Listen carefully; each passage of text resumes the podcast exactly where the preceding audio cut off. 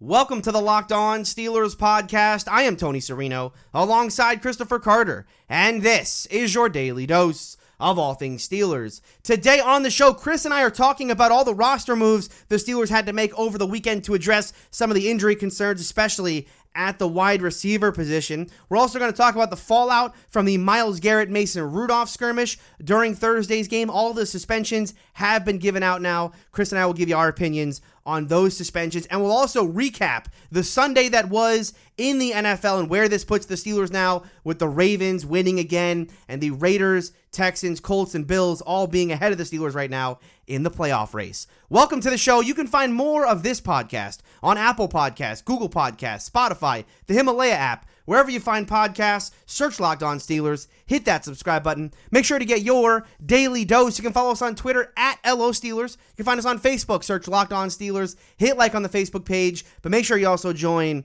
the Facebook group. You can also find us on Instagram at Locked On Steelers. All right, Chris, how was your weekend? It was eventful. Lots of things happened. I am tired. It's Monday, and I shouldn't feel like this. It was an eventful weekend, uh, especially for the Steelers in this kind of fallout from the whole Myles Garrett, Mason Rudolph thing, but also just the fallout from that Browns game with all the, the moves that they had to make over the weekend to fill roster spots. Let's start today with, with that. We'll start today with some news and notes and go over kind of all the moves that the Steelers have made in the past seventy-two hours since we last spoke. Ryan Switzer is now on injured reserve, so he is done for the year with that back injury. The Steelers released Jaron Elliott and Tony Brooks James. Uh, Tevin Jones was brought up from the practice squad. That happened right before Thursday's game. He played in the game, actually caught a pass or two. Uh, obviously, Diontae Johnson and Juju are going to be in the concussion protocol. James Conner, his status at this point, I guess you could say, is at best up in the air. And the Steelers signed two players, Deon Cain, who last played for the Colts. He's a wide receiver from Clemson, and running back Kerrith Whyte, a, a player from F A U who has not been on an N F L roster during the regular season, but uh, he is now a member of the Pittsburgh Steelers. Chris, let's start with uh, Switzer to I R and the status here of just the wide receiver group in general. Obviously, on, on Thursday night, this was a big part of it. You know, the fact that uh, Diontae Johnson was down and Juju was down, you know, it just meant that that wide receiver group was James Washington and Johnny Holton and uh, and Tevin Jones. Going forward now, that the all eyes are going to be on Diontae Johnson and Juju and how quickly they can get out of the concussion protocol. And, and the other thing we should talk about here is the punt return situation. Without, you know, if Diontae Johnson stays in concussion protocol, you have to imagine, well, boy, with the hit that he took, that he will. Um, he might even miss this game. It does bring up, you know, who who returns punts at this point. It was Cam Sutton. Your your thoughts just overall, generally speaking, where the Steelers are right now at wide receiver? Yeah, I mean, they are in dire straits. Uh, like like we were saying before, this is why they brought six receivers, you know, into the season uh, because, you know, they were, they've been here before. This is back. This is twenty sixteen A F C Championship game time. I mean, they had Antonio Brown, but they were their next best receiver was broken hand Sammy Coates or Kobe Hamilton or Darius Hayward-Bay. Yeah, you know, it's, that's the you know. It's sometimes you got to deal with nightmare situations, and this is one of them. And and, and now they don't have an you know uh, an Antonio Brown. Juju is the number one. Diontae Johnson's the number two. Both, you know, are in concussion protocol. You can't trust that either of them are going to be back this week, though the ten-day break does give you some optimism. Maybe something can happen. Um, you know, Mason Rudolph, you know, said he was ready to go uh, within six days of his being knocked out by the uh, um, yeah, the Ravens. By the Ravens, yeah. So I mean, and he didn't play, but you know, he said he felt like he could go. So there's there's some some options there, but the fact of the matter is that right now, they are very slim. Uh, Deon Cain, to me, is just another kind of version of Johnny Holton. He ran a four three six, um, or four four three, sorry, four four three at Clemson, um, out of Clemson. So he's a guy that I think they're just putting out there like, hey, just go be speed, go make big plays. They're going to try and give Mason maybe some chances like, hey, just if you get the simple read, you get the one-on-one, take the shot.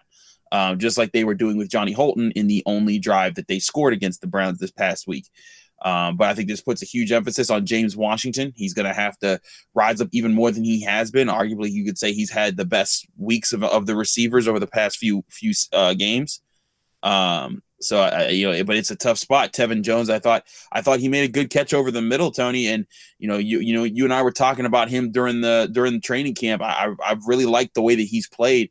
I think that he could be an asset to the team. And, uh, I, you know, I think, and I think they, they'll be happy to keep, they'll be happy that they kept him around, but he's still not a threat that's going to scare anybody. He's still not a guy that's not, that's going to be a supreme playmaker. He'll make the catch, a, a catch here and there, but This is this is a really rough spot. I think they're just very fortunate that they're playing this game. If it had to be a road game, if there's anywhere you'd want to play, it's Paul Brown Stadium, where you've been a million times, against a Bengals team that is utter that, that has just been futile in their attempts, and you got ten days to prepare for it. You're right. I mean, in that way, it's not as bad as it could be, right? This isn't Uh, you know, if this were going up against the Bills or, you know, one of those two, or, or if this were going to Arizona or something like that, it could be a lot worse. Uh, but it, it, I mean, it can't be a lot worse when you just look at the roster as it is today at wide receiver. I mean, you talked about Tevin Jones, and yes, you know, uh, uh, he is a, a nice player coming up from the practice squad, but, um, you know, just, just not the playmaker, even that a guy like Diontae Johnson is this young in his career.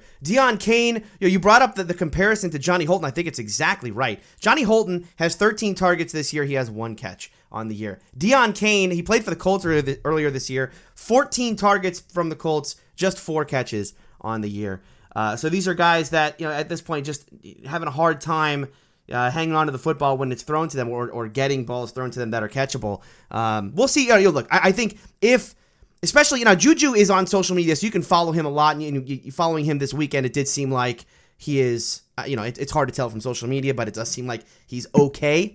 Um, so we'll see. It, it, he certainly, you have to be more optimistic about Juju than you do about Diontae Johnson. I think we'll see probably some Deon Cain in this game, just because of the, the sheer numbers at wide receiver. The other guy, Chris, Kerrith Whyte, is an yeah. interesting prospect because of where the Steelers are right now at running back. No Benny Snell, not not sure when he's going to be available to come back. Obviously, James Conner and the setback that he suffered on Thursday. He has ten days to come back, and you know he was looked like he was close to being able to play fully in that game, maybe back a, a game too early. But Kerrith Whyte brings something to this team that they really haven't had, which is that kind of game-breaking speed at the running back position. It's interesting to me. He was a guy coming out of college. Um, I think the Steelers had him in for a pre-draft visit, and his speed was obviously the thing that everyone talked about. The Steelers just haven't had this kind of running back in a while. No, yeah, and I think that might be what I mean. That's what they, kind of what they were going for with uh, with Tony Brooks James. He, he was a little bit quicker and, and a guy that they could try to use in different ways. Um, I yeah, I think that the, it, it could be a change of pace, but right now, they're looking for bodies, man. I mean, yeah. they're they're they're because here's the thing: is that you got you got Jaylen Samuels, who's a decent catcher of the football out of the backfield, but he's not spectacular at anything right now.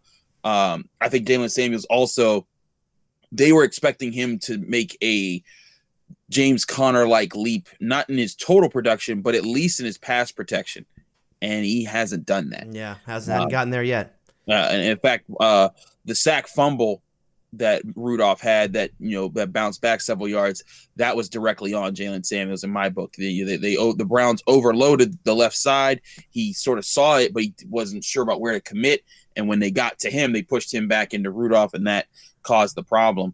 Um, I, and I think this is kind of like, you know what, it, this this move is for the Steelers. It's like, all right, you know, if we if we can't if we can't get playmakers, you know, we maybe we can get some speed guys that can bust loose and maybe make some, one guy miss and, you know, get a get an easy touchdown on the board for us.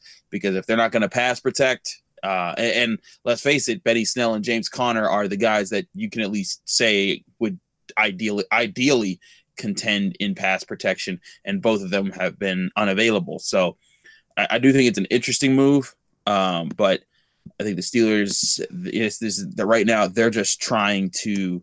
They're trying to they're trying to figure out how they're going to be. I mean, and and I think the four three six I was thinking of, that was Kerrith Whyte, Kerrith Whyte Junior's time. So, um, that was so. I mean, he is fast, he is quick, uh, and, and I mean, and, and honestly, you know, that may be the one thing the Steelers need in an, in, in a situation. You know, you're not you're not saying this guy's going to get, you know, average four yards a pop or turn into Willie Parker here, but if you can get a guy who, like when James Conner, early in the game, he gets a, he gets a, he gets isolated with Greedy Williams, and he gets tackled in open space, and that was just so bad. If you get a guy who's fast and can make that make that one guy miss, in Greedy Williams and then be on its horse and turn in turn on that, that burner speed, Tony, that can turn into a touchdown. And it's those type of plays that can break open your offense and yes. say, all right, this gets us a break. Now we don't have to, you know, have an eighty-yard drive with twenty plays and you know and, and and all these different checkdowns. We just we we hit a home run. That kind of stuff will take the pressure off of Mason Rudolph. No, and we, we've talked about this, right? Is, is how how much this offense has really relied on the defense to give it short fields and give it momentum and that kind of thing. And, and you know, looking at that game on Thursday and the problems that they had and, and really what they went to, right? We, we talked about the kind of the Joe Flacco-ness of the offense of just kind of heave it deep and, and hope for P I or just hope for a big play. I mean, I don't I don't hate these moves, right? You talked about Deon Cain, the sprint, the speed that he brings to the table. Uh, that he ran four four in the combine, Kerrith Whyte four three seven. So, yeah, look, add some big play type players to this offense. Hope that that leads to, you know, some big plays offensively because this this right now is just not an offense that's capable of putting together consistent drives that end in points. Um, so if they can get some splash plays to help that, like you said, I think that's absolutely what this offense needs right now. Uh, you know, because of where it is with its playmakers, guys like Conner and Juju and Johnson being down with injury. All right, uh, we're gonna we're gonna go to break here. When we come back, we're gonna talk about the fallout from the Mason Rudolph, Myles Garrett situation. Suspensions have been handed down by the N F L. We'll talk about those right after this break. Hey, before we continue, want to let you guys know about Blue Chew. Guys, remember the days when you were always ready to go? Now you can increase your performance and get that extra confidence in bed. Listen up, Blue Chew dot com. That's blue like the color blue.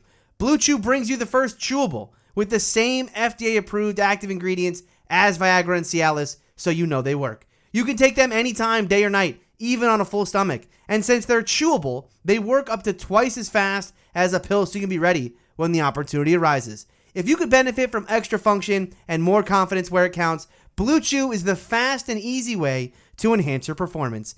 Blue Chew is prescribed online. It ships straight to your door in a discreet package, so there's no in-person doctor visit, there's no waiting in the pharmacy, and best of all, no more awkwardness. They're made in the U S A, and since Blue Chew prepares and ships directly, they're cheaper than a pharmacy. Right now, we got a special deal for listeners of Locked On Steelers. Visit Blue Chew dot com. Get your first shipment for free when you use our special promo code Locked On. Just pay five dollars shipping.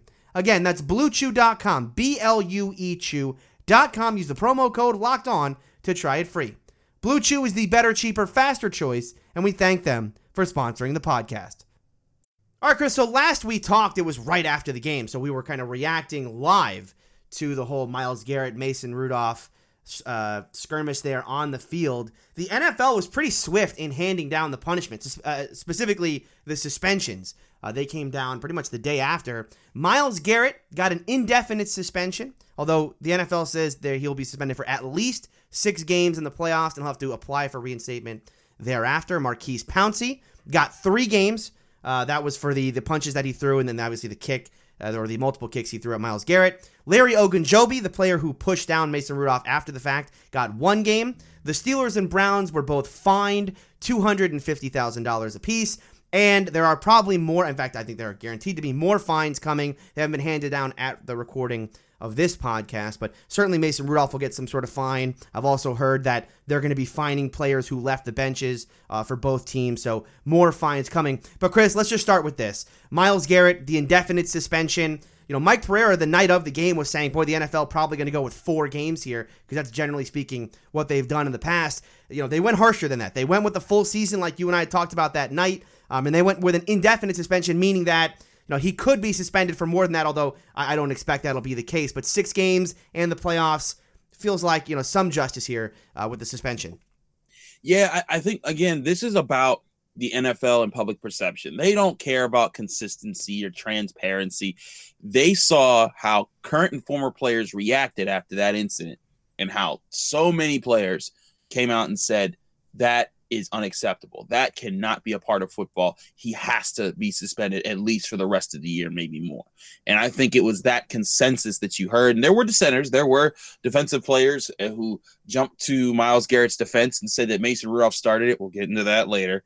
Um, but, uh, but by and large, the N F L's I guess, you know, main personalities responded, you know, that this cannot happen in a football game. And it really can't. If you, if, you, if that, if that was to be something that happened, you know, even once a year from this point out, like if it only happened to one player one time a year for, for the next twenty years, it would be too much. And eventually someone is going to suffer a major injury from it that could result in some serious problems. So, uh, Yeah, I, I just I think that they that they got it right with with with with, uh, with Myles Garrett, um, Ogunjobi. I think also because uh, honestly, if I'm looking at that play, I'm looking at like, what are you doing? Like, there's absolutely nothing that you're doing that is ethical or contributing or protecting your teammate. You went after and pushed him, Mason Rudolph, whose hands were in the air and not doing anything, and you pushed him in the back to the ground. After seeing him get struck in the head with a helmet, right? Yeah. That's the crazy part of that. Is like you've just watched him get attacked by a helmet, and your thought is to run over and push him back down to the ground. And, uh, and he was very fortunate that James Washington and Matt Filer, and again, th- I think this this speaks to the composure of the Steelers. James Washington and Matt Filer, they get in front of him, they push him, like, you know, they tell him to back off, but they don't swing. They don't. And James Washington, that's his boy. That that's that's his that's his college teammate for life, and they're bros and everything, and they they, they do their stuff together. So uh, you know, him seeing that, you know, James Washington, and it, it was kind of clear after the game when you heard some of the players, they didn't see it, they didn't see Mason get hit right away, but they did see it. There was a pile up, and then they did see Mason get knocked down, and that's what brought some of them back. But yeah, not everyone saw it live, and that's how it happens on the football field. You don't you're not seeing everything play out all over the place, um, but. You know, it, it could have been much worse had those guys, you know, done, you know, you know, they had they start throwing punches, and then everyone gets on the field, and then it's an even uglier mess than it was. And as hard as it's believed that that, that could have happened. So I believe those were justified. I Pouncey getting a three game suspension, Tony. I think he deserved to be suspended. He shouldn't have kicked the guy. The punches, like I said, I'm okay with the punches. You know, you know, you see that happening. And, and the thing was is that David DeCastro, everyone's like, well, David DeCastro had a handle. Well, David DeCastro was trying to handle it, but Myles Garrett is is a superhuman being, and was and, and it was while he was in the grasp of DeCastro that he hit Rudolph on the head with his helmet.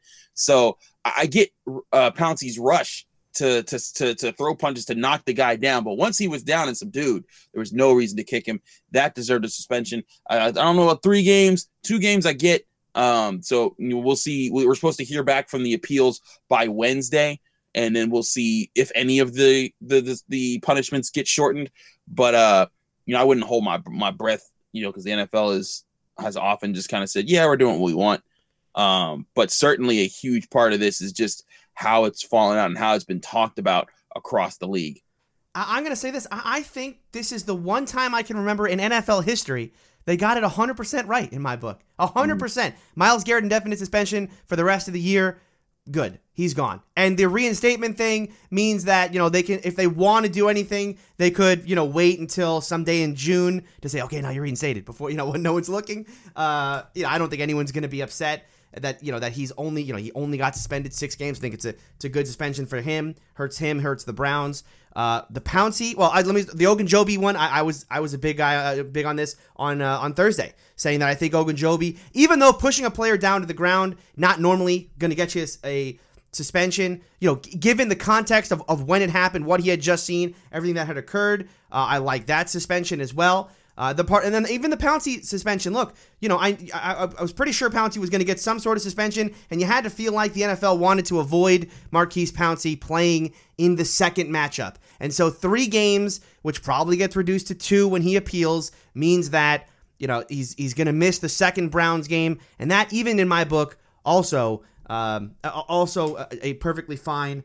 suspension in this one. And then Mason Rudolph gets fined, which I think is exactly what should have happened. Now, people are calling for Mason. Hey, you know, he started the whole thing. He should get suspended. I'm sorry, but, and we said this on Thursday, if the fight stops when Mason Rudolph's helmet gets ripped off by Myles Garrett, if that's all that happens, right, they they get put, they get pulled apart, nothing happens from that point, Myles Garrett never swings, it's fines for both guys. That's what's happening. Neither one is getting suspended. So I'm not going to hold Mason Rudolph accountable for the fact that Mason, for the, for the fact that Myles Garrett swung a helmet at him, right? I'm not going to punish Mason Rudolph after the fact, say, well, you know, what you did led to another guy swinging a helmet at you, so I got to suspend you for a game as well. I'm just not going to do that. If if the fight had ended there, Mason Rudolph gets a, gets a fine. He'll get a fine now. Um, and, and Chris, I think I think the N F L, they actually got one right. They actually got one right.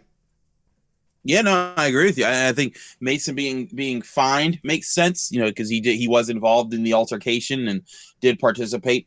Um, and he I, might, I still, look, he might, I might even go as far as to say, yeah, I mean, look, he was part of it starting, right? If you want to say he started it, fine. Yes, he when when he gets knocked to the ground, he's mad. He's trying to rip Myles Garrett's helmet off. Fine, these things happen in the N F L. Fine him for right. it and move on. You know, but he's right. not the the whole Mason started it. You know, he's he's to blame for it. The, that crowd, I'm not with it. Yeah, I'm I'm with you on that. That's I think that I think that's some somewhat of the anti-Steelers bias that is in the N F L, and that does exist. You know, as many people want to say, oh, it doesn't, but um, they can kick rocks. It does.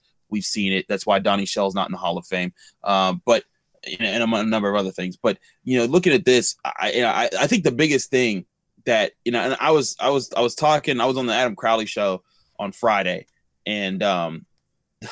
the uh, the producer of the show, Shirtless Tom, had made a great point. He said had had Myles Garrett just simply removed Mason Rudolph's helmet, and then after they were separated, when Mason Rudolph charged him, if he had just backed off and chucked Mason Rudolph's helmet, and then like went to the stands and was like get you know celebrating with them, he would have came off looking like a hero. He would have been like, man, we just kicked the Steelers' butts. We just laid the smack down. And here they are. Here's Mason Rudolph, their quarterback, crying about, about, about a hit. And everyone would be talking about how Mason looked like a punk and how Myles Garrett looks like a hero. And the and the talk the next morning would be, man, the Browns really kicked the snot out of the Steelers. It wouldn't be, wow, we've never seen anything like this. And, and, and it's just – it's a horrible decision, and it shows a lack of composure on the part of his part, and, I mean, I'm part of the, the Browns, because it wasn't just him that was doing these things throughout the game. So um, I, I certainly look at this, and I'm like, man, they, they, they I think the N F L did get one right. Um, I, I think it was I think it was by accident, or I think it was because they they they listened to other people. They didn't make they didn't just go into a room and say, yeah, we think this. I think that they they pay attention to what their what what the media personalities were saying, what the players were saying, and they said, all right, we we can't we can't let this stand, because if we do, what what are we what are we saying to everyone in the league? Well, that we need Al Riveron to check Twitter and some of his P I calls, because uh, the one the one earlier today, we're recording this on on Sunday night, the one earlier today on, on DeAndre Hopkins. I, I mean, yeah. why, why is but why is pass interference still reviewable? Are we I mean are we what are we doing here? Just make it so that you can't review it anymore, because uh, every time it goes to to replay, you know, you, you already know the result. They're not overturning anything that happens on the field, no matter how egregious it is. Uh, someone said today, Chris, that they, it, it may be that if the N F C Championship game play happened identically, they they may not overturn that with the way replay is going with well, yeah, right now. Yeah. You know, the very the very play they created this rule to fix, yeah, they it would would probably not be fixed, because they don't aren't they aren't applying the rule, unless it's Terrell Edmunds against the Seahawks and costing the Steelers a huge win. But um, you know th- that's that's I haven't let that go yet, Tony. you have not. You have not. All right. And, well, actually, uh, let's go to break. Let's go one more break, yeah. and then we'll come back and we'll we'll recap the whole Sunday that was, uh, where this puts the Steelers now at five and five in the A F C. We'll talk about that right after this break. All right, Chris, so let's recap the Sunday that was. It was not a great Sunday for the Steelers. Of course, you know, the Steelers fans were all cheering for the Houston Texans to beat the Baltimore Ravens to keep some sort of hope alive in the A F C North. Now, you can't say that the door is completely slammed shut, because, I mean, we would have said the same thing, or some of us were saying the same thing at oh and three, and now here the Steelers are, and I know it doesn't look great after a loss to the Cleveland Browns uh, and getting them back to five and five, but the door is still slightly open, Chris, uh, with the Ravens now at eight and two, but certainly the Ravens don't look like a team that's going to go on a losing streak anytime soon. I mean, they kicked the living snot out of out of the uh, the Texans, forty-one to seven. You know, I, I had that game as a coin flip, and I was thinking, like, you know, if the Texans come the right way, they can give the the, the Ravens some troubles. Uh, you know, Deshaun Deshaun Watson can take over, and uh, you know, maybe get some big plays. DeAndre Hopkins is a bad man. And uh, none of that seemed to matter. Now, yeah, sure, Marlon Humphrey got away with a big pass interference on uh, Hopkins in the end zone, and maybe that changes the course of the game a little bit. But at the end of the day, they they they destroyed the Texans. And Lamar Jackson, uh, I, I know, Tony, you you've been making it public that you think that he's a running back.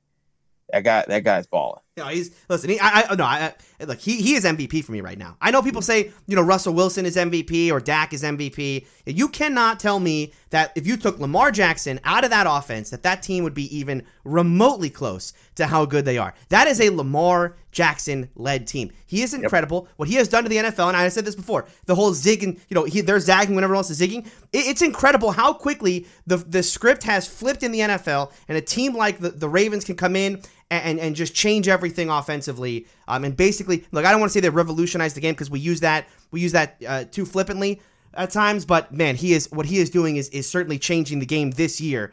Um, and, and it's it's a team that is so hard to beat. You know, you have to you have to come with your I's dotted and your T's crossed defensively, or you are going to get ripped up by Lamar Jackson, and he's doing that on a weekly basis. I mean, look, the most impressive one was when he did it to the to the uh, the New England Patriots. So, um, yeah, I, this is a team that, you know, right now, you know, the Steelers. I know Steelers fans can still hold out hope for a a division title. The the the, the wild card spot is, is probably all the Steelers can hope for at this point. The the the Ravens are looking at a bye week. They're looking at home field advantage potentially. You know, they're looking like the the most dangerous team in the A F C right now. And I say that because of how well they match up against the New England Patriots. If those two teams were to meet again in the A F C playoffs, not going to be a fun game for Steeler fans to watch. By the way, I don't even know who Steeler fans would cheer for in that game. Who would rather watch in the Super Bowl, the Ravens or the Patriots? Well, I think Steelers fans would be happy to see the Ravens take out the Patriots and stop them from getting seven Super Bowls, because it was as, as agonizing as it was for a lot True. of fans to see them tie the Steelers. Seeing them pass the Steelers would be uh, that that that would bring be a hurt piece. Whereas the Ravens, they get three, and you know it's kind of like, you know, all right, good job, but. Um, you know, I, I think I think people would rather stomach that, and, and also I, I think that there's a lot. It's a, the the rivalry is a lot different than it used to be with the Ravens. You know, there's there's a there's more of a respect there, because you know back when it was Ray Lewis and Ed Reed, there was respect, but there was a lot more hatred. There was a you know there were the, there were the hard hits. There was the there was the you know Terrell Suggs saying they're putting out a bounty on Hines Ward. Uh, you know the, those type of things that hasn't been part of the rivalry for quite some time. They've had plenty of close games. They've had plenty of big plays and some trash talking here and there. But at the end of the day, it seems like those have kind of cooled off. That's and that's kind of where you've seen the Bengals and the Browns go with their rivalries with uh, with the Ravens and the Beng- and the Steelers, because they're you know you know I mean we saw with the Browns this past week. You've seen with the Bengals when they rose to power, they they hated the Steelers. They were always trying to to hurt them, and they were always trying to you know talk talk trash and you know say how they were the better team. It's I think that that factor is gone with the Ravens, because they've kind of proven that they belong among the top of the A F C over the past ten years or so.